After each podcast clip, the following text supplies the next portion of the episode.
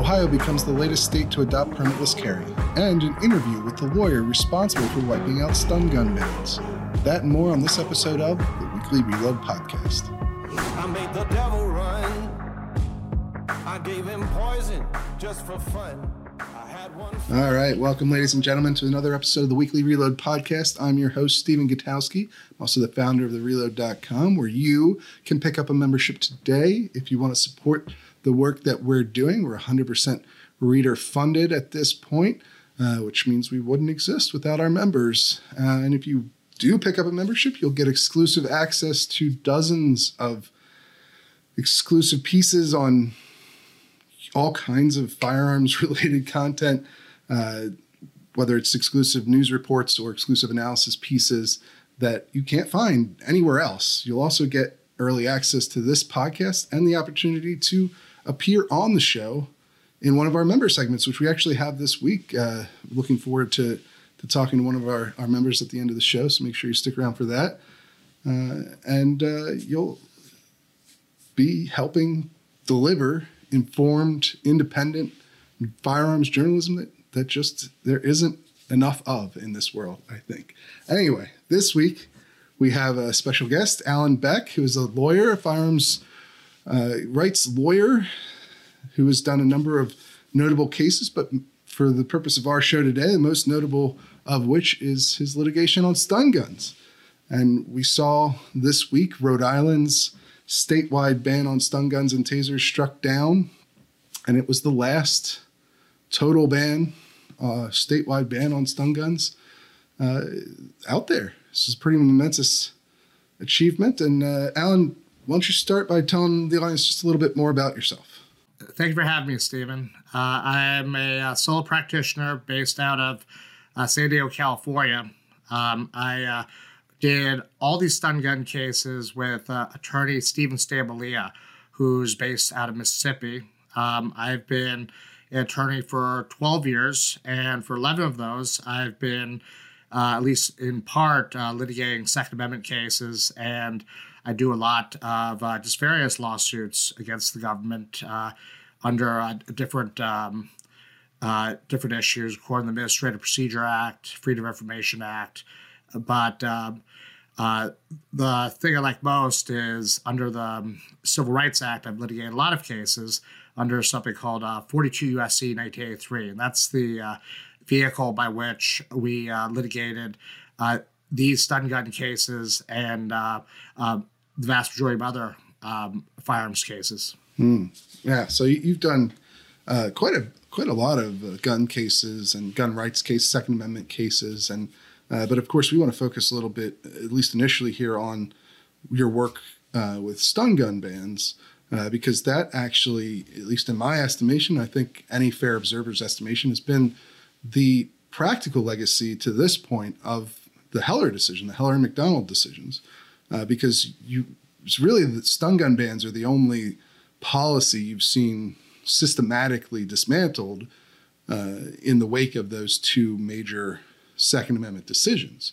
right? Uh, is that is that fair to say? I mean, the, how many cases yeah, have you done? Say, yes. How, how many cases have you uh, done? How many laws have you had uh, overturned at this point? Um, for uh, stun guns, we've um, overturned four statewide laws. Um, that's uh, New Jersey, New York, Hawaii, and Rhode Island.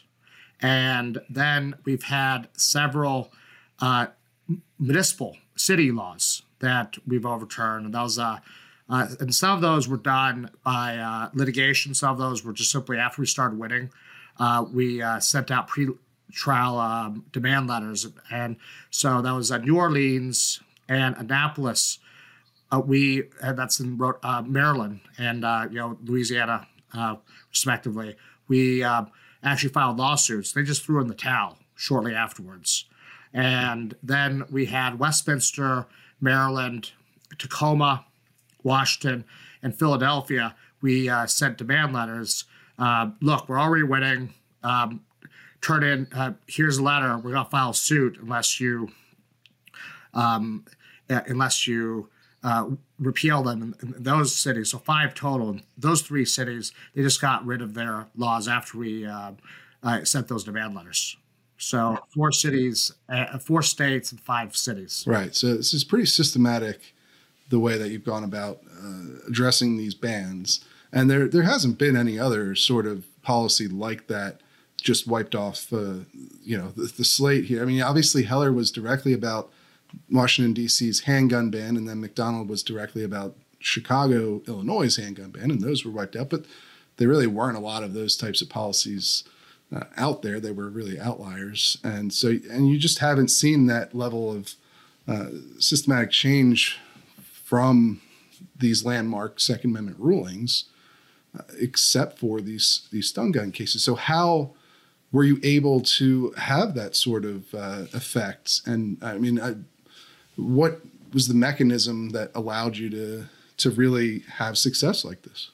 Well, I, I had uh, initially studied uh, the uh, uh, issue of tasers about, um, uh, with actually my first case, uh, Baker v. Kealoha, which was, we filed in two thousand eleven, but we just didn't, uh, we decided, and that was the Kerry case, and we were thinking about doing a uh, taser action as well, but this didn't really get a lot of headway.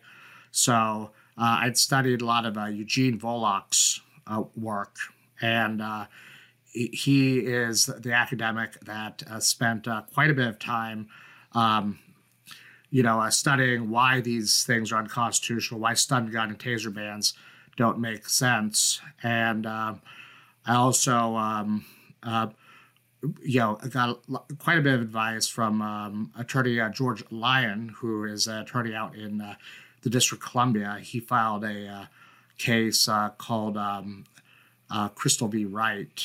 And, uh, you know, um, between those, I, I know both of them personally. And, uh, you know, um, and uh, I'd worked on it. And then after the Jaime Caetano decision, I um, we went and uh, saw that this was a situation that was ripe for uh, litigation. So, and uh, in the Saitano case, what happened is the Massachusetts Supreme Court decided to um, uphold a ban on stun guns, and they did so uh, based upon the reasoning that um, the uh, that uh, stun guns were not around at the founding of our country in seventeen eighty-one. Right. That's just completely against uh, Heller and just the wide body of constitutional jurisprudence, because, um, you know, I mean, obviously, it, to take that logic, I mean, they didn't have, um, you know, the internet and, uh, you know, even a lot of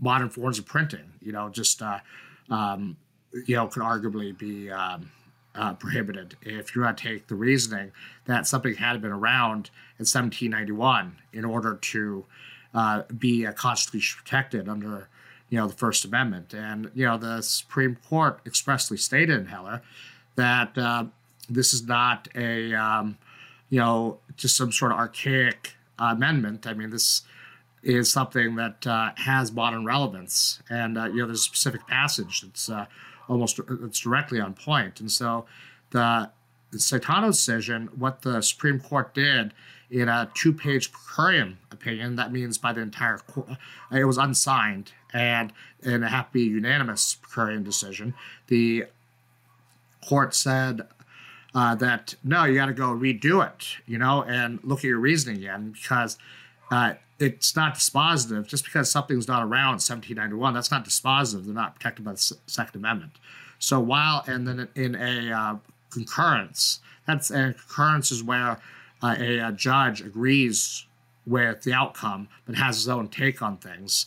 Um, Justice Alito um, wrote a concurrence, I, I believe, joined by Justice Thomas, um, where he, um, said, uh, yeah, these are absolutely protected, but that but that concurrence wasn't binding upon the court, just on the lower courts, just the um, all the, the court's per curiam decision, which said, hey, you have to go redo this and uh, redo your um, legal reasoning. And even though in the court could have said, hey, um, we're redoing it, we're applying, you know, we're upholding this ban based upon legal reasoning you might agree with. You know, I thought that the fact the Supreme Court had pretty strongly indicated that it believes that uh, electric arms, stun guns, and tasers are protected was enough to really take what I'd done back in two thousand eleven and then build upon it significantly in order to uh, start a number of um, uh, lawsuits. Yeah. So that that twenty sixteen Supreme Court opinion, where there was a unanimous opinion, right, uh, that essentially said Massachusetts Supreme Court was wrong, that modern technology is protected under the Second Amendment, uh, that obviously the case dealt directly with stun guns and tasers. Um, that really was a catalyst for your efforts. Yes, uh, really, it, it enhanced what you were what you were already yeah, doing. Yeah, absolutely. Uh, I mean, uh, we, we wouldn't have done this most recent push if not for the Supreme Court's um, twenty sixteen opinion. And I it, think uh, I think the Rhode Island case in particular, the new one uh, that you just won. The judge there was was very critical of, of Heller, right? Uh, he doesn't have uh, a lot of respect for the ruling uh, and, and it's the logic behind it, but but he felt it was necessary to abide by it, uh, probably in part because of this twenty sixteen sort of reaffirmation. Uh, yeah, I mean, it's, you know, I think the judge really looking at a Hobson's choice. I mean, he could have found a way to uphold the ruling, but then I would have the option of appealing that up to the First Circuit, which is the Court of Appeals in charge of Rhode Island, and then uh, ultimately up to the U S Supreme Court. And, you know, with Saitano, the way it was, I mean, it's a strong indicator that if the matter got to the Supreme Court on the actual merits, and the Supreme Court was forced to rule um, on whether explicitly, whether this is constitutional or not, the Supreme Court was going to um, overturn the stun gun ban. And, you know, that's that's actually worse. You know, Supreme Court ruling is a lot worse than a trial court ruling if you don't, uh, if you're uh, not in favor of the Second Amendment. So I think the judge wanted to voice displeasure, say that, uh, you know, I think that uh, this issue was poorly decided, but um, that Heller was poorly decided. But ultimately, you know, he uh, wanted to apply precedent, but, you know, Um, both because, I mean, that's simply what the law is. And the fact is, ultimately, if you write an opinion that's not, um, uh, that uh, does not apply precedent, then th you uh, have a very strong chance of being reversed on appeal or uh, elsewise. Right, right. And so I guess the really interesting thing to me, at least, about this whole situation with stun guns and, and how the twenty sixteen uh, Saitano Uh, and I always pronounce that wrong, I think. It's, uh, I apologize to uh, to the plaintiff in that case, but uh, the the twenty sixteen unanimous ruling really plays so much of a role here and gives such an example for how other Second Amendment cases or other areas of Second Amendment law uh, can actually, where the Supreme Court can actually have that long-lasting impact because, you know, you, you've seen uh, Heller's obviously a landmark decision because it establishes, you know, this individual right to keep and bear arms. But as, you know, as mentioned at the opening of the show, there hasn't been a lot of systematic redoing of uh, the nation's gun laws after Heller to this point.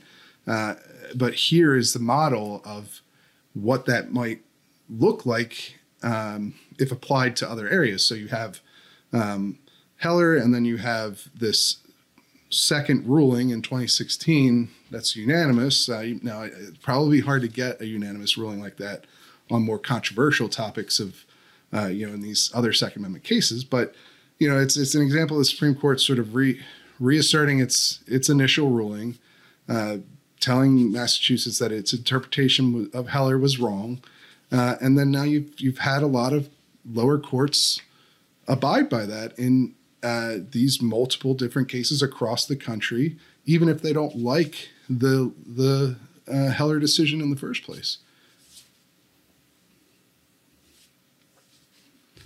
Uh, you know, so do you do you see that what you've done with these stun gun cases as an as as an example for how other areas of Second Amendment case law could go? I. I...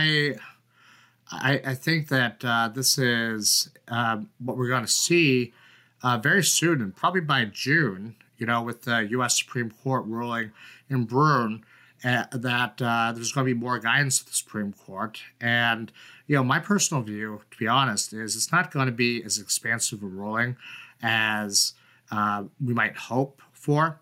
And what it's going to do is gives more guidance to the lower courts. And there's going to be a similar uh, situation, just like um, where I had to follow up with a number of lawsuits after uh, the Saitano decision.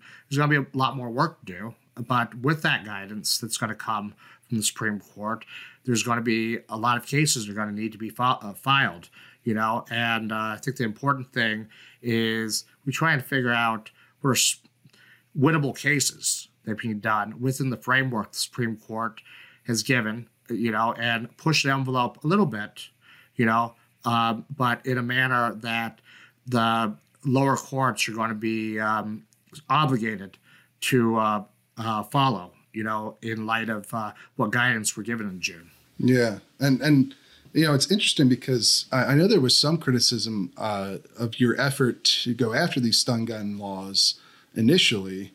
Uh, you know, people thought this was a risky move that could backfire, right? If you if you'd lost some of these cases, uh, you know, perhaps it, it would have, uh, you know, set set Second Amendment protections back. So what what was it uh, in your calculation that made these cases worth trying in the federal courts? Well, I think there were a number of reasons. I, I've always felt that, you know, you have to just simply acknowledge that there is a political component to even the judiciary. You know, I, it's there. There's a saying that, you know, um, uh, if you can't um, expect it to be seen on the front page of the, uh, the papers, you know, or if people would get mad by it, it's there's a good chance the Supreme Court's not gonna um, uh, rule, you know, in a way that's, you know, just completely beyond the scope of what's uh, politically pa- palatable, at least to a to a segment of society, you know. And with uh, firearms, you know, there's you know there, there's a very heated conversation with um, uh, in this country, obviously, you know, and you know that with the stun gun, that uh, I, I felt that allows the court to rule on what arms are protected by the uh, Second Amendment without delving into the issues of, say, mass shootings or, you know, uh, headline about gun violence, whether they can just simply back up and look at it analytically. Well, this is something that's obviously less dangerous than the handgun issue in Heller. And it definitely is an arm which can be used for self-defense. And there's simply not a lot of crime associated with it.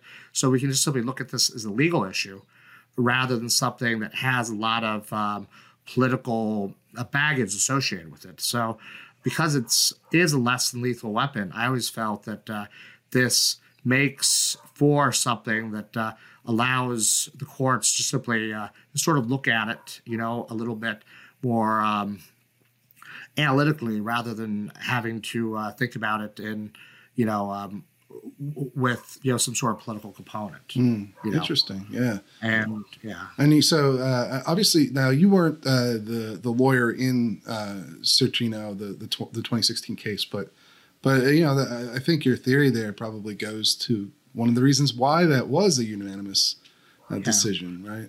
Yeah. I mean, I think, yeah, no, absolutely. I mean, I think we should take a look at the optics of uh, the, and I, I myself do not how, know how to uh, pronounce that uh, last name, so uh, uh, so uh, bear with me. Um, uh, Jaime Caetano was a four foot eleven uh, homeless woman who received, who had an abusive ex boyfriend, who uh, she had uh, been uh, attacked by in the past. A friend of hers gave her a stun gun for the express purpose of defending herself from her ex-boyfriend.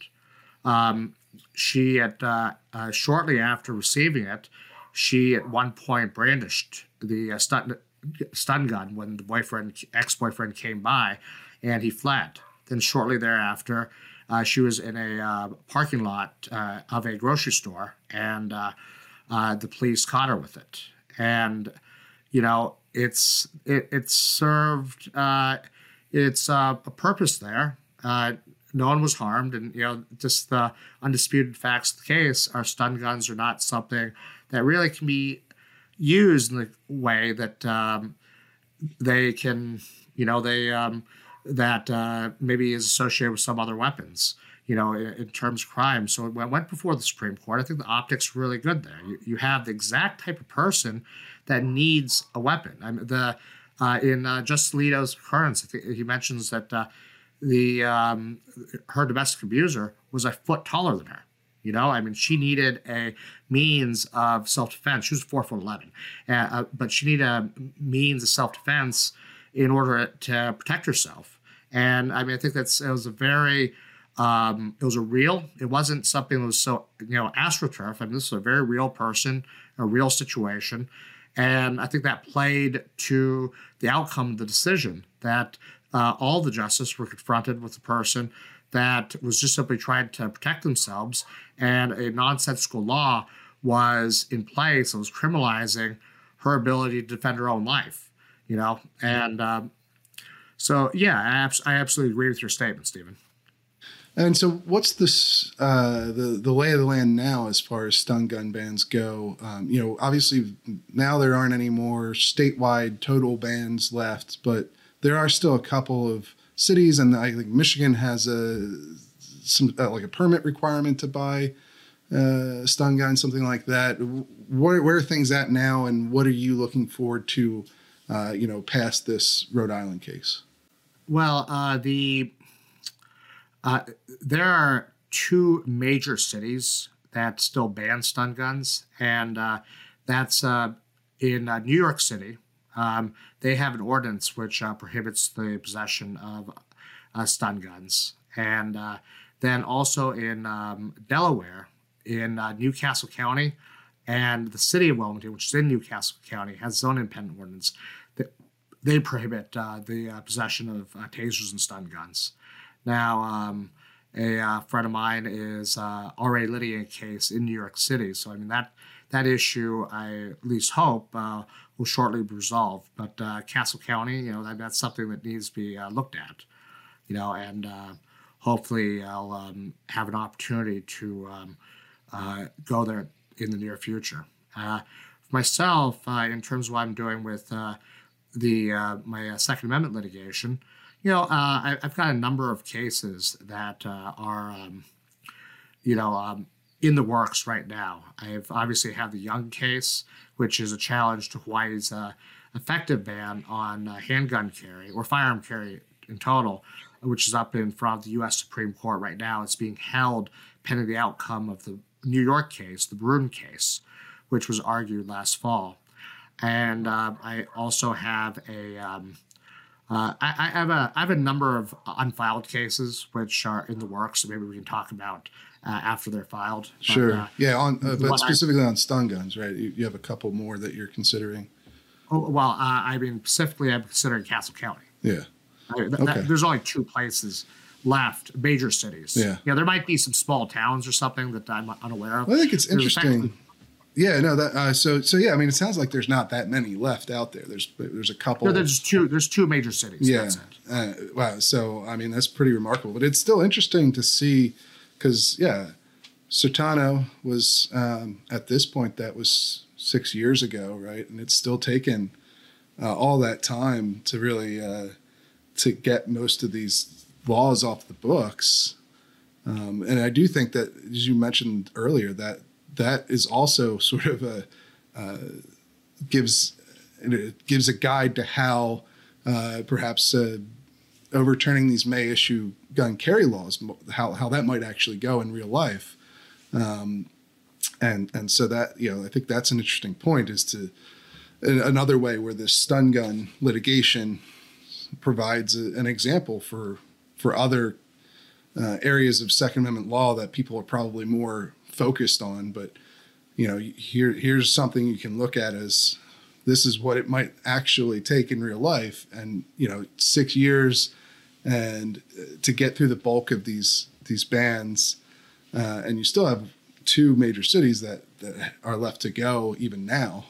Right, and this took me five years uh, to uh, from the time of filing. I mean, uh, almost immediately after the Saitano came out, I began preparing these cases, And, uh, you know, this is, that's just simply the nature of federal court, is that these things take years, you know, yeah. I mean, uh, over five years to get to this point. And uh, it's, um, you know, people have to understand, I mean, outside of, you get lucky sometimes, they throw in the towel right away. But for the most part, even if the law is on your side, you have to spend several years uh, in the federal courthouse, and you have to go through all sorts of procedural stuff. You have to file a lot of paperwork. You have to do discovery.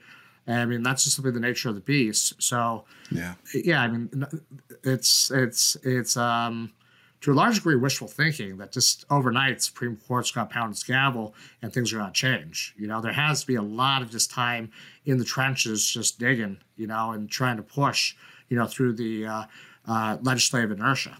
Right, right. Yeah, absolutely. And I think that's an important thing for people to realize. Uh, and, and what you've done provides a, you know, a good example of how it works in real life.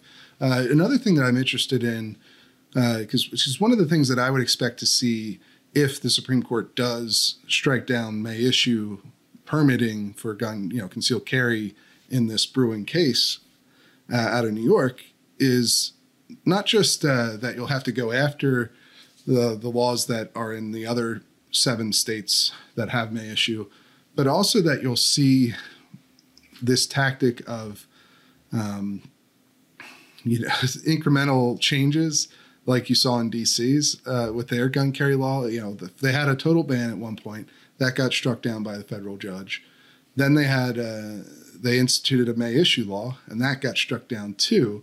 And now they've gone to a shall issue system, but it's one of the stricter shall issue systems in the country in terms of, uh, you know, the what you actually have to do to get a, a permit. There's the, the training requirements higher than most states. It's more expensive. It takes longer. Uh, and the permits are for a shorter period of time.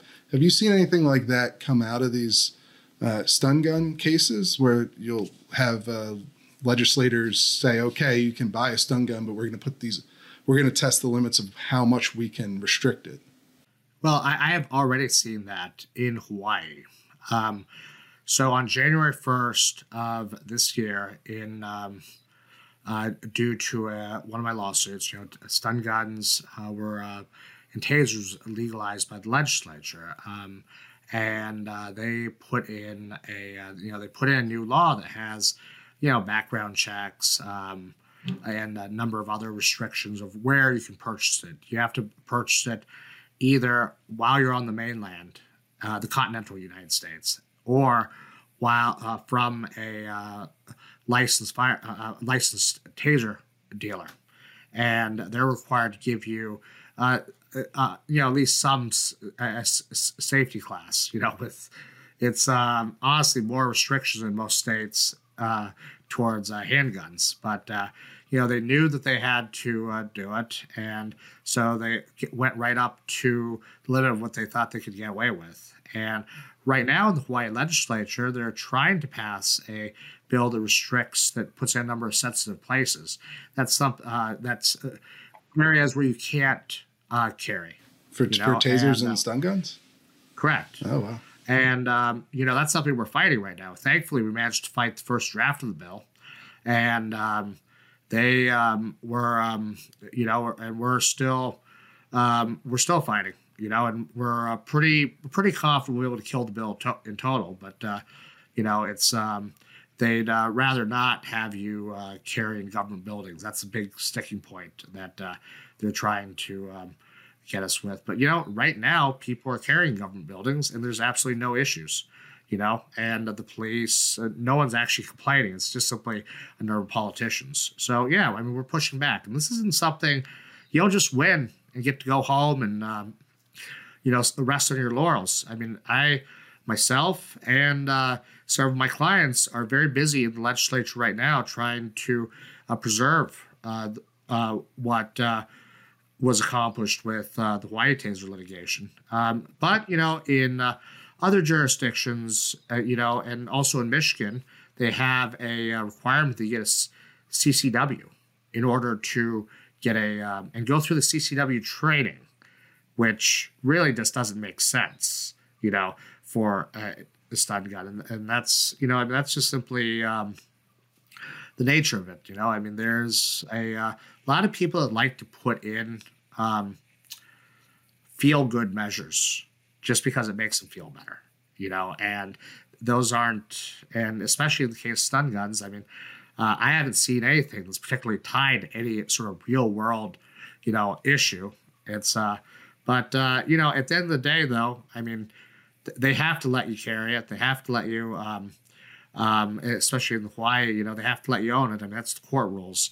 So you're going to see a similar model uh, when the Supreme Court issues. I, I guarantee you that you're going to see a rise in training requirements and good moral character stuff. I mean, tr- trying to kick people out, uh, you know, just on small technicalities. I mean, I, the rumor is New York has actually hired many people in, uh, you know, to review people's uh, records and just go through all the uh, checks for new um, permit, because they, they know they're going to lose. So they want to be able to scour through people's uh, applications. And, you know, I think, uh, I suspect a big part of that is we're going to be trying to find whatever that reason they can, other than not having a, a quote unquote good cause, to try and deny those permits. Yeah, I certainly, we don't know exactly what the Supreme Court's going to rule here, and we'll, we're going to be covering that closely at the Reload. But I think it's fair to assume that if they do throw out may issue, that this this path that you just talked about here uh, is what um, what gun rights advocates are going to have to deal with in the aftermath of that. But uh, you mentioned Hawaii there a, a couple times, and one of the other things I wanted to talk to you about is your uh, litigation in Hawaii, because you are uh, kind of the only person who's doing Hawaii Uh, gun rights litigation right now. And you've won, you've had uh, some very well-known cases. You mentioned one, uh, Young, uh, which is probably what, if the average person listening would know you for, is, is uh, if, if they know who you are from, from your litigation in Young, because, uh, you know, you got uh, a federal court to uh, overturn Hawaii's ban on open carry uh, before the Ninth Circuit reversed it. And now that's pending before the Supreme Court, as you mentioned. Um, but you, you also have done a number of uh, cases in Hawaii, which, which frankly, to, from my view, is one, Hawaii is the most, uh, has the strictest gun laws in the country. You know, there's some competition in New York or California or, uh, or New Jersey, but Uh, really, Hawaii is kind of an outlier even beyond those states in a lot of ways. And two, doesn't really get a lot of attention. You don't hear a lot of people talk about Hawaii's gun laws, even in the gun rights community. And you don't see a lot of gun rights, ab, you know, groups filing suit on, you know, Hawaiian laws. And so what is it in your mind that uh, has made you want to pursue cases out of Hawaii, and why do you think it doesn't get the same sort of attention that like cases that California's laws or New Jersey's laws get? Well, um, well, Hawaii is where I'm originally licensed, uh, and uh, you know, I have a uh, number of family there, a lot of friends. I mean, I lived out there for uh, quite a while, and uh, you know, I mean, the number one reason why I want to pursue it is because no one else wants to. You know, I have friends and family there. I uh, that uh, all have complained. Uh, for a long time about the state of the firearms law and the fact that, you know, the national groups are, you know, they, they, they focus their attention on, uh, you know, some of the more, you know, the, the continental United States.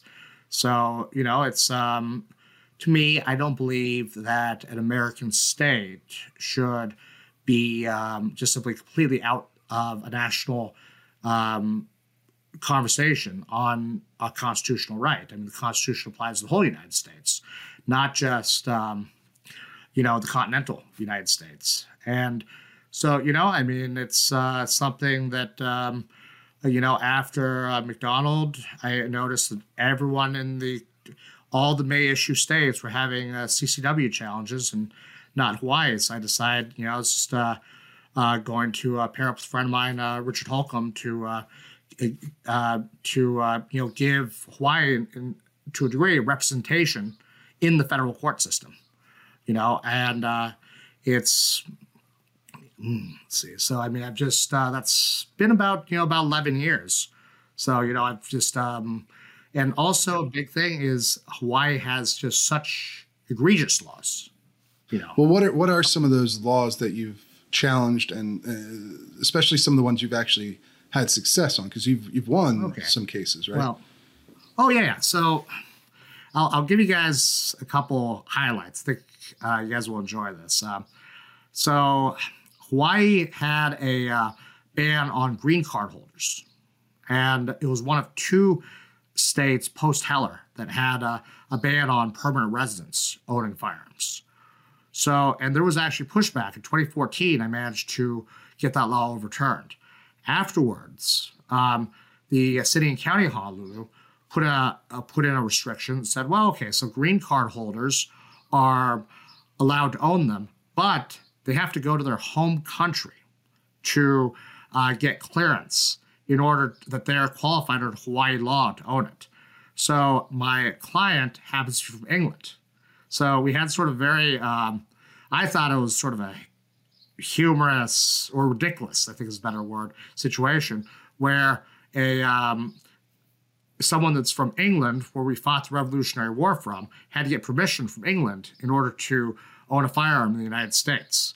So that restriction went away after we filed a federal court action. We actually went to the Ninth Circuit, prevailed on attorney's fees uh, on that because they uh, weren't really uh, too pleased about paying us afterwards. But um, uh, and then after that was over, there was remaining pushback. Uh, they uh, kept a ban on American Samoans, people specifically who had been born on the island of America Samoa, from owning firearms because they were neither an alien nor a citizen. So I had a client, he served in the Air National Guard, um, lived in Utah for a time, moved to Hawaii for work, and they said, you can't own a firearm. It was like, how's this possible? I mean, this is a race-based restriction, effectively. You know, uh, people from other countries and people from the uh, from the continental United States can own them, uh, but only people that are American Samoan are not allowed to own firearms. And so I went to court, and I just... You know, I felt pretty strongly about that. This is basically the last race-based restriction on firearms in the country. And thankfully, we won on that issue, and we've gotten rid of the ban on American Samoans. Um, uh, two others um, that um, I've won on is um, last year, um, Hawaii law uh, uh, prohibits you if you've been convicted for a crime of violence. However, there's a very specific, that, that means something under the law. You know, it's and uh, the uh, both the city and county of Honolulu and the county of Hawaii decided that uh, they were going to go somewhat beyond what that definition is. So I had a guy in um, uh, the Big Island that uh, of Hawaii, it's the county of Hawaii, who all he did was he yelled at his neighbor, and then he started his neighbor started yelling at him. Um, the police showed up because of a third neighbor's noise complaint. They just wanted you know them to turn down the noise. Police ended up arresting um, my client uh, for a um, disorderly conduct. And again, all he did was get into an argument with another person over a fence, mind you. And they said, this is a crime of violence. You can never own a gun again. Yeah. And, you know, so we filed a federal lawsuit on his behalf. And uh, thankfully, we've gotten, you know, uh, they agreed to an injunction after the court made it very clear that they were not, they didn't have a chance there. And, uh, So we prevailed. So they've gotten rid of that policy where anything, any basically any crime of disorderly conduct is, um, they were just prohibiting people for life, you know, including yelling at a person. So we had uh, two other clients in the city and county of Honolulu. Uh, they um, had a, um, a similar situation. They had agreed to tickets. You know, uh, it's called a infraction. You know, it's legally in Hawaii, it's same as getting a speeding ticket. And they agreed to these infractions specifically so they could keep their gun rights, you know, and uh, um, along with another, you know, they pay a fifty dollar ticket. It's done. That's life. Well, the city and county said, no, those are crime of violences. Well, that's legally not a, even a crime under Hawaii law. And they were saying lifetime ban. So uh, one of my clients, he lost his job as a security guard, you know, where he had to carry a firearm. He'd uh, uh, taken a huge financial cut, um, you know, having switched jobs. And he, you know, another of my clients, he, uh, you know, he lost his firearms rights, again, just for a ticket. You know, he was, um, and, you know, we filed a lawsuit over for both of them. And uh, thankfully, the uh, we were able to get uh, another uh, uh, stipulated injunction uh, f for those two gentlemen. You know, um, and is, so, didn't one I, of your are, didn't one of your most recent cases lead to uh, a new law being considered in in Hawaii as well right now? Yes, um, it's there's um, uh, so right now in um, a few years ago we challenged four different registration issues. Two of them were with the county, two of them with the state, and uh, that's called Yukitake v. Connors. And uh, we were able to settle with the city. And uh, in the um, the permit process in Hawaii is um, very um, um, uh, it is very egregious. You have to. It's basically a, it's a three trips to the police department. Uh, you have to go apply for the permit to acquire, wait fourteen days, and uh, then you have to physically come back to pick up the permit. And then go pick up the firearm, then physically come back with the um, firearm to be uh, registered and inspected. Right. So that, that's just city, to, that's just to own a gun, right? Yeah, that's that's correct. just to that's own absolutely. a handgun, which yeah, obviously so need, is wildly different from, say, Virginia or most other states correct. where you can buy a gun, at, you pass the federal background check, and you walk out. Yeah, same and uh, yeah, if it's your first gun, you also have to take a uh, training class. Uh, so uh, with the city, we had a just a few points. I mean, this is the way they've been doing things since nineteen thirty-four. And why not email the permit to the uh, person who wants to purchase the firearm, rather than make them wait? Remember, the police station's only open a few hours a day during working hours. So if you want to buy a gun, you have to take the um, um, take the firearm. Um, you know, I take a day off work to go do this firearms process. So, um, you know, I mean, so when they say you have to come to the station to pick up the permit, they're actually, what they're really saying is you need to take at least half a day off work. So we were like, why can't you just email it? And, you know, under threat of a federal lawsuit, that okay, we'll put in on, uh, we'll start emailing it. And we also got them one day a week to extend the hours past the working period. You know, so I think it was used to be four o'clock, I want to say, and now they're open on Wednesdays till uh, seven forty-five, and they, uh, they they agreed to stay open as late as you have to be in line by seven forty-five, and they'll serve you. You know, so sometimes they're there till like nine. Yeah. But you know, that's what we settled with the city, and that's permanent. That's through settlement. The two things that we um, got uh, against the state is they, um, in order the part where you have to register the gun at the police station. Um, I have a photo that I submitted to the court where there's a, this giant line of people just uh, waiting, you know, to uh, register their firearms first thing in the morning. It's, you know, and unload. It's frankly, you know, we explained to the court, I mean, if anything, it's frankly not all that safe. There was just a woman beaten in front of that same police station, and the police weren't able to uh, stop it. Now you've got, you know, seventy-five people, you know, waiting in line with unloaded firearms. You know, it's... And uh, so what we did there is we got that law enjoined. That was state law. We got it enjoined. They had to go to the register it. Um, and um, we, um, you know, uh, they've replaced that with an online s system. Yeah. So now instead of having to register the firearm, you can put the information into the online system. And that's already in place. That started on January first. Yeah. The second part of that was in order to buy a handgun, you have to get the permit to acquire. And once it's issued to you, it's only valid for ten days. Right. So in light of everything else, I mean, that's a real big time constraint. You're taking lots of time off work right away. But here's the kicker. The rifle permit is only good, is valid for a year. And so one of our arguments to the court is, hey, if everything's working just fine for these rifle permits that are a year, um, we um, why can't you do the same with a handgun permit? And so the uh, state uh, appealed both those rulings up to the Ninth Circuit, and we're filing a, uh, our answering brief in the next couple of weeks uh, on that. Um, and uh, but uh, uh, that law was a stay. That part of the ruling was stayed, so that's going up on appeal mm-hmm. uh, right now. But the other, the registration, that's already in place. Yeah, but I think that all gives a pretty good insight into how much stricter Hawaii's gun laws are than even deep blue states like uh, New Jersey or California. I mean, th th those are some pretty uh, outlier uh, pieces of regulation there in, in Hawaii. And it really is not much in the way of litigation beyond what you're doing. And I mean, even uh, the Young case, the, mo- the more famous case that, that has gone up through the Ninth Circuit and is now pending before the Supreme Court. I mean, yeah, you know, you showed in that case that Hawaii does technically they have may issue for uh, for open and and uh, concealed carry, right? But but they have the never county, issued a, a, a single correct. permit. The, the county of Hawaii has never issued a firearms permit.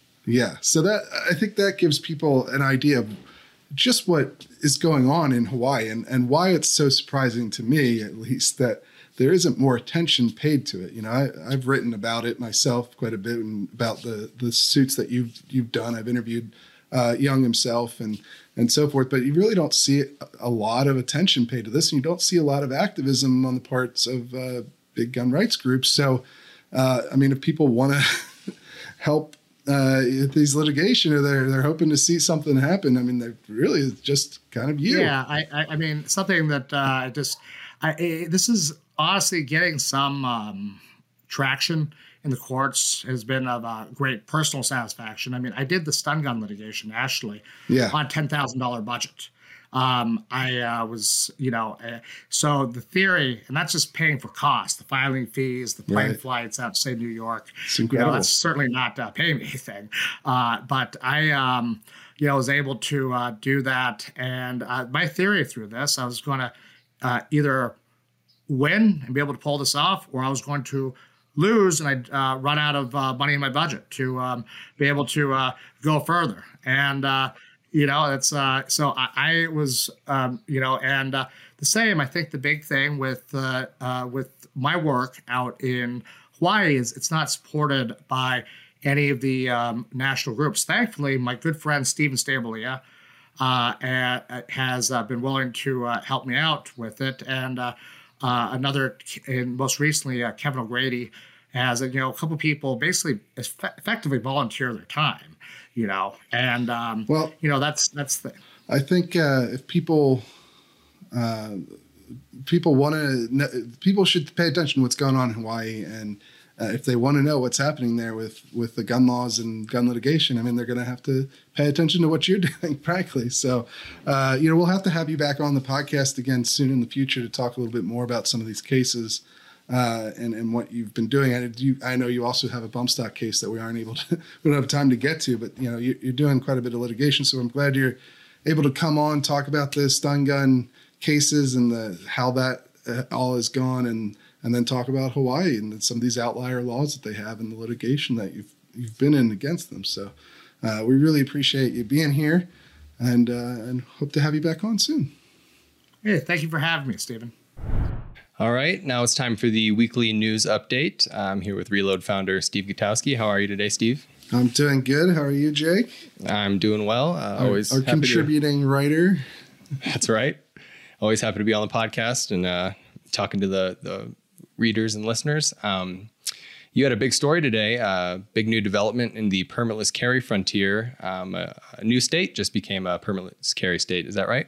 Yeah. Ohio uh, just adopted permitless carry. Governor DeWine signed it into law. Um, and now they're the twenty-third state to adopt the policy. And I think we're on the road now to twenty-five soon. Uh, Georgia and Indiana might be Uh, coming up here soon, uh, really within the next month or so, because their legislative sessions are going on as well. But, but yeah, the governor uh, signed the bill. He didn't put out any statement. His office uh, told me they didn't have any further comment on it. So I don't. I guess he's not making it a big, uh, making a big deal out of it. But obviously, a lot of gun rights activists certainly are. Uh, this is um, the policy. You know, it's often called constitutional carry by gun rights advocates, of course, and it allows anyone over the age of twenty-one who can legally own a gun to legally carry it on them concealed without a permit. And now you've seen this become the most popular uh, gun carry regulation in the country. It's passed shall issue, where uh, you know there where there's still a permit, but if you go through the process, you uh, are entitled to receive the permit. They shall issue it to you. They can't, you know, decide not to if you pass the background check and complete the training. That's, uh, I believe that's twenty states now, because the permitless carry is chipping away at the sh- what used to be shall issue states. Uh, and then you had may issue, right, which is the the policy that's being challenged at the Supreme Court right now out of out of New York, which uh, says that, it, you know, if you, you can go through those same steps of obtaining the required training and passing the background check, but you also have to prove you have a good need to carry a gun, which generally means that in the end, it's it's up to the government official as to whether or not they want to issue you a permit. They may issue you one, but they do not have to. And generally, that means that most people are not eligible for concealed carry permits in may issue states. Only people who can uh, prove they have a special need beyond, you know, regular self-defense. So uh, we're seeing that that's, uh, you know, probably going to be wiped out by the Supreme Court. We'll see how they rule. Uh, we've talked a lot about this in the past, but but now you're seeing, without any court rulings, permitless carry become more and more popular, right? I mean, you you actually, Jake, you had a, a really good analysis piece about how far things have come, right? Yeah, that's right. Um, you know, as you pointed out, it's it's a pretty big deal that now permitless carry is the uh, most common uh, carry regime in the country. It surpassed shall issue, as you said. Um, Because, you know, just less than forty years ago, you say nineteen eighty-six, that's the year before Florida adopted the shall issue carry regime that kind of spurred the nation to to gradually over time fall in line. And, and you know, virtually almost every state, minus those few holdouts that retained may issue, um, adopted that policy. But back then there was just one state with permitless carry, and that was Vermont, which has had the policy since its founding. That's why, you know, it used to be kind of called by a nickname Vermont carry. Right. Uh, the policy, because that was just the only state that had that uh, option. And at the time, there were only eight shall issue states. Um, so it wasn't it wasn't particularly common to have a pretty liberal carry regime. And now, you know, the year twenty twenty-two, you've got twenty-three states that have permitless carry. Uh, I think you said twenty, either nineteen or twenty shall issue, and those remaining eight may issue states that could very well at any moment when the Supreme Court rules um, could become shall issue. So it's a, it's been a big transition in, in just a generation. Yeah. Yeah. And even, uh, even D C now is, is shall issue, right? Uh, after their, their first, their entire, their total ban on concealed carry was struck down by a federal judge. And then later on their, their may issue law was also struck down just a couple of years later. And so now they're shall issue. Uh, I think you're poised to see shall issue be the, the floor across the country, and then permitless carry will probably be the preferred policy of every red state, I would say. You know, every right. state that has the triple red, you know, the, the House, the Senate, and the governor all controlled by Republicans. It's hard to imagine a future where all of those states don't eventually move to permitless carry, and probably within the next year or two. I mean, there's only a couple holdouts left, really. I think sure. that's what... Like, uh, you know, well, there's there's Georgia and Indiana, which are considering it uh, right now and might have it in in law by the end of this month or maybe next month. Uh, then you've got Florida, which uh, you've had Ron DeSantis, the governor there, has expressed support for it, uh, although I think it's hasn't made any significant progress in the legislature this year. Yeah. But um and then you have what, South Carolina, I think Nebraska. And right. so, you know, you're, you're, even if those states don't get to it this year, it's going to become increasingly difficult to avoid that that pressure if you're the last red state that doesn't have permitless carry, right?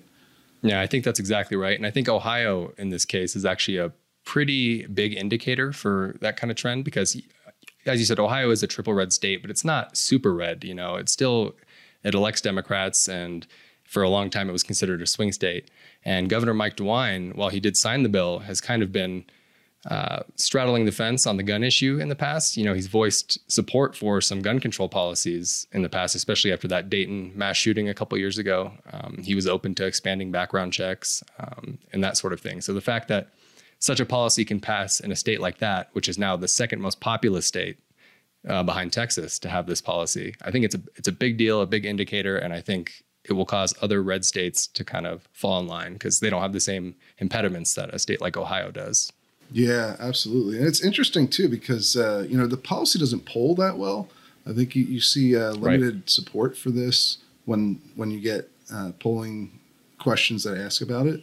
Uh, but sure. it's one of those issues where it seems perhaps uh, the people who do care about it are very passionate about it. And the people who uh, might say they don't prefer it on a, you know, a, a, pol- a, po- a polling question Uh, just aren't that interested or aren't that concerned about it unless it leads to like observable negative outcomes that, you know, can reasonably be blamed on the policy, which I don't think we've really seen that yet. I, I've never, I haven't seen a, you know, a, a politician get recalled because they voted for permitless carry anywhere, sure. right? Like that's not something that's really happened. I don't even think you've seen like a concerted effort to do something like that. Obviously right. you have a lot of people who, who are organized against these policies. The gun control groups universally uh, are opposed to permitless carry. Um, you had, uh, I believe, for Ohio, you had, uh, this is Christine Woodworth, who's a, a volunteer for the Ohio chapter of Moms Demand Action. This was put out by, uh, you know, Moms Demand Action was part of every town. Um, she said, you know, today, Governor DeWine signed, sided with the gun lobby over public safety, over the safety of Ohio's law enforcement officers who work every day to protect our community. Our state has some of the weakest gun laws in the country. And today we lost one of the last foundational public safety measures on the books for no reason other than to satisfy the gun lobby. So that, that's how you'll hear them talk about this policy.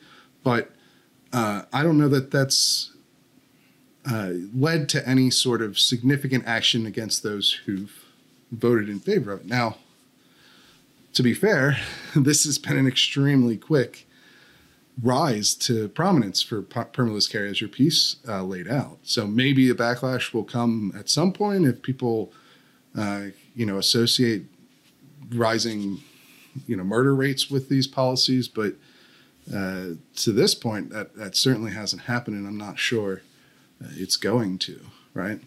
Right. Yeah, you know, it's possible, but I, I'm with you. I'm not sure it's going to happen. Um, I think a good example of that is a state like Vermont, who has had it since its founding, but it's also been a deep blue state for, you know, yeah. for almost forever now. Um, and you haven't seen any effort to get rid of that policy there.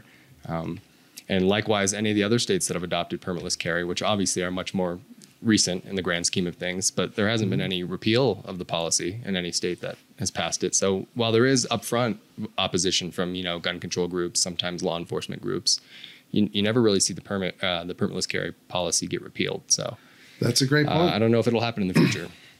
That's a very good point. It hasn't, you haven't seen any states move from permitless in the other direction ever. So right. We'll keep an eye on this and, and see where it ha- ends up. Of course, uh, over at The Reload. So uh, make sure you guys are subscribed to our newsletter or become a member today so you can read the analysis that Jake wrote. Um, but for, we're actually going to go over and talk to a member now uh, in one of our member segments, one of my favorite kinds of segments that we do for the podcast. So we're going to head on over there uh, right now. All right. I'm here with Reload member Nathan Gorenstein, who's uh, we're doing another member segment, one of my favorite segments. Uh, Nathan, thank you so much for, for coming on and, and telling us a little Thanks bit a, about yourself. Uh, why don't you give us a little bit of back, background about uh, you know, who you are and, and how you got into firearms? Uh, well, I, my career was spent as a newspaper reporter and editor at the Philadelphia Inquirer, mm. which I left about uh, two thousand twelve to write books. Uh, and my uh, second book uh is a biography, social history of John Moses Browning and his times. Ooh. And I chose that because I realized um, there had never been a serious biography of his impact on the world. I got into it. I got into it in a roundabout way. I was actually looking into single action army revolvers uh, for another whole project. And so I went down an internet rabbit hole and I ended up at John Browning. Uh, and I thought, there hasn't been a book, I should write one. Uh, But in the meantime, I got into shooting. I've always been mechanically inclined. I used to do fixed cars when I was a kid, and I still built some furniture and uh, rebuilt a boat or two. And and so when firearms came along, it was an interesting mechanical uh, concept that I hadn't dealt with before. And that was the thing that initially attracted me to a book topic. But I got into guns and I started shooting, and um, I actually wrote a piece for the Inquirer after I had left about why gun control was doomed to failure. And I said the l- secret that folks don't know is that shooting guns is an enjoyable sport. Right. It's fun. And and it's a challenge. I've certainly found it to be that way. The the mental, I mean, I shoot U S P S A and SEAL Challenge, uh, and I do a little rifle. And, you know, the the thing that's most interesting to me uh, in competitive terms, because it's the competition situation that makes it, that makes the challenge, is it's all in your head. It's all being able to do a lot of things very linearly in a straight line very quickly, which is also very unlike writing a book, uh, as, as you probably know from writing articles, yes. which is a, sort of a, a circular thing, right? Absolutely. You know, you, you know what you know, and you try and figure out how to do it. But when, you know, doing a, a, a stage in, a, in a, a firearm competition, it's you have to think things, you have to do things in a very particular order, repeatedly, very quickly. And that was a real mental challenge for me. Yeah. Yeah. I mean, I think that's shared by a lot of a lot of people, but I want to zero in for a second on the mechanical aspect, because I think that's something sure. that is uh, undercovered or un- you know, not talked about a lot when you, when it comes to why firearms are popular with people. Uh, you know, there's there's all kinds of reasons that all kinds of different people get into firearms, but one of them is this is the mechanical aspect, and that's something that I also uh, have found extremely interesting in my time. I mean, this this A R behind me here for everyone watching on YouTube, mm-hmm. uh, you know, I built that A R. I built I built a number of A Rs. You know, even just the regular uh, maintenance of a gun requires some sort of mechanical interaction with it and understanding how it works and being able to take it apart to clean it and, and lube it. But, uh, you know, I think that's something that is is really not talked about at all, especially outside of the gun owning community, as to why mm. this is captivating to a lot of people. I, th- I think it's a big reason why why people get into it, uh, you know. It's it's the, um, you know, they're little machines, and people, civilization is based on machines. And um, when I um, first, I purchased a single action army from uh, Roberto, Roberti, Roberti. Um, and I, first thing I did was take it apart. And as I got into Browning's history, I became fascinated about how these machines worked and why they were different from other Uh, gun manufacturers. And I had always liked working with my hands, so I started buying firearms in part to learn how they worked. And I, I I've ended up making, I did a couple of eighty percent nineteen elevens, and I, I've done a, a twenty eleven that I shoot with now. Uh, I even actually fit the barrel, and it's accurate. Damn. Um, uh, and so all that gave me an understanding for how these things work and appreciation for Browning's genius. But it's, you know, why is it similar to the attraction that woodworking, for example, has for me? I think in part because it's very finite. If you pe- make a piece of furniture, you know whether all the joints fix fit, you know whether the finish is good. It's, there's no ifs, ands, or buts, it's there. And the same thing with, with building a firearm or shooting a firearm or working on a firearm or reloading ammunition. You know, there's a little gray area sometimes with ammunition, but but whether a firearm works or not is is pretty clear. You know, it does or it doesn't, and if it doesn't, uh, there's for specific things you look at to try and figure out why. And it's it's a very it's an inventive, and it's a real it's again it's um it's a it, it involves the mechanical skills, and humans have always been into the mechanical skills. And there's also probably the, you know, the the challenge of doing something that candidly is is a bit dangerous. Uh, you have to be careful, mm-hmm. and you have to pay attention. And I guess mastering that is also a thing that attracts people to firearms too. Yeah, that makes a lot of sense. Uh, you know, for me, it's very similar to working on my car. You know, working on my Jeep, it's. It's the same sort of uh, enjoyment that I get out of that, or frustration, uh, you know, however, how, depending on how the project goes, I, su- I suppose. But but, um, yes. but, but yeah, Br- Browning in particular is such an interesting figure, especially to people who are, you know, into the hobby of collecting firearms, um, because he's he was so prolific and so influential in the course of American gun design, you know, in the modern era. Like, uh, you know, I mean, I got one of his guns right here. This is a, a nineteen eleven, right? Uh, everybody knows the nineteen eleven right. in the gun community. Um, even outside of the gun community, this was the sidearm for the Army for eighty years or, or so. And, and in fact, even though Browning was doing a, most of his important work at the sort of the turn of the, the twentieth century, a lot of his gun designs are still popular, and some are still employed in the military today. The, the yeah. Ma Deuce uh, fifty caliber machine gun is still sure. used. Yeah, well, the, the modern handgun is based on on Browning's work. Um, the book was a lot of fun to do, and, and I was lucky because his uh, last surviving grandson, Bruce Browning, who has unfortunately since passed away, uh, wanted a book done at the same time that I wanted a book. So I, I ended up in Utah one day, and Uh, Bruce was kind enough uh, to sit with me for two mornings and do interviews. He, he's, he was in his nineties. His, physically, he was struggling, but mentally he was great. And he was really very helpful in, in telling me some family information and getting the access that his sister had, who was also helpful, Judy uh, Browning Jones, to forty boxes of family records that no one had seen in a century.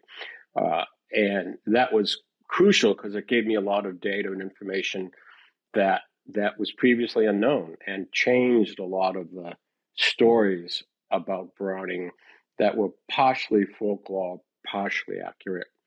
And and can you give us, the other can thing, you give us an example um, of which, one?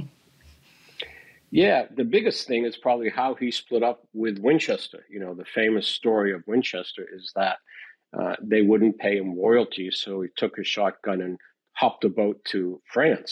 I'm sorry, to Belgium, to F N. It's not quite what happened. He he had actually um, already was working with F N on his pistols. He had been over there a number of times. It wasn't his first trip. He had he had uh, uh, told F N that they could have this automatic shotgun he was making, and but most importantly, what I found was a quant. Tract for royalty signed by Colt and signed by the Browning. So that whole story that they wouldn't pay him royalties wasn't the case. Mm. What had happened was that he and Bennett, who was the guy that ran Colt, sort of had a falling out. Matt wasn't a fan of him. Bennett wasn't a fan of Matt, John's brother.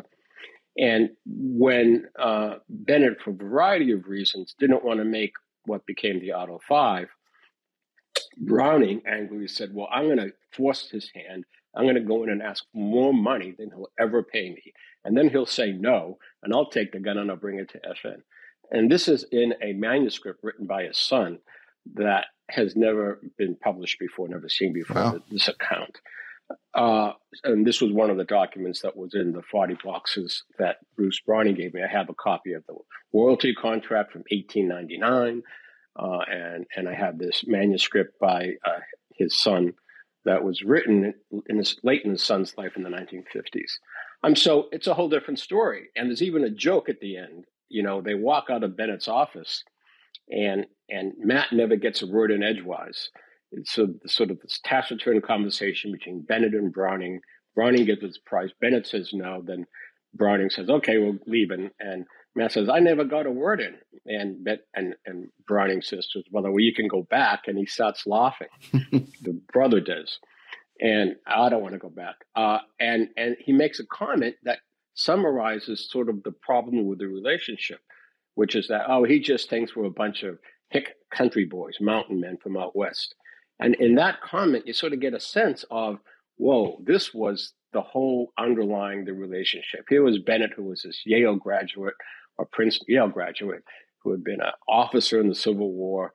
Uh, and, and here are these two guys from Utah who actually had to teach themselves how to speak correct English when they started going east. They used to, uh, another family story, uh, they, they bought a grammar, grammar book, and on the train rides east, they would teach each other how to speak correctly, how to spell, because they had left school. Browning, I think he left when he was twelve or thirteen. Uh, and, and so they were obviously very smart guys, yeah. and, and they, they taught themselves, but they were always had this sort of obviously a rocky relationship with the Winchester people. That's fascinating. I mean, uh, it, it, you know, it's incredible what, what he was able to accomplish, obviously, and his lifetime of uh, gun yeah. design and how much influence he had. Now, you know, the Col- Winchester gave away the pistols to Colt, and Bennett got a lot of um, um, uh, grief from that, from um, his dealers, because obviously the pistols were very successful. Bennett was a very conservative guy and, and sort of wanted to do shotguns. Yeah. Yeah. So, uh, I'm, I, um, I mean, I bet there's a lot, it sounds like there's a, quite a lot of, uh, undiscovered history in this, in this book, uh, that people there is, if I would probably be so interested in, yeah. in reading. Yeah. I'll hold it up. You yeah. See it. Uh, it's The Guns of John Moses Browning. Uh, it's, you can get an Audible or Kindle or paper, or not paper yet. It's still in hardcover. Okay. So pe- that people can go to Amazon if they, if they want to check out yep. the, uh, yep. the book. Sure can. And I, you know, Amazon, Audible. I, mm-hmm. I, I'm particularly interested in it, honestly. So I think I'll probably read it as well. Uh, but, uh, so how, how did you become a Reload member? Cause this is, this is not an ad or anything, you know, it just happens to be no, something no. that you do well, as, you know, and you're a Reload member. Yeah. So, um, you know, I'm interested in firearms news, and there's, uh, a lot of sites, some better than others, some political, some not political, but I was looking, but not sort of, um, I mean, I'm an ex-newspaper person, so I'm looking for something that has a sort of that that ethic. Yes, we believe this to be true, and we've went gone back to the sources, and and I was looking for, I don't remember the article, but I came across something you wrote, and I said, huh, this is what I've been looking for, you know, someone who can cover the business and the industry and and and and do it in a in a sort of a Uh, neutral, objective, or fact-based ma- ma- manner, um, and which is why I, you know, which is why I joined up. Thank you. Yep. So, no. Congratulations for doing it. It's a tough thing you do.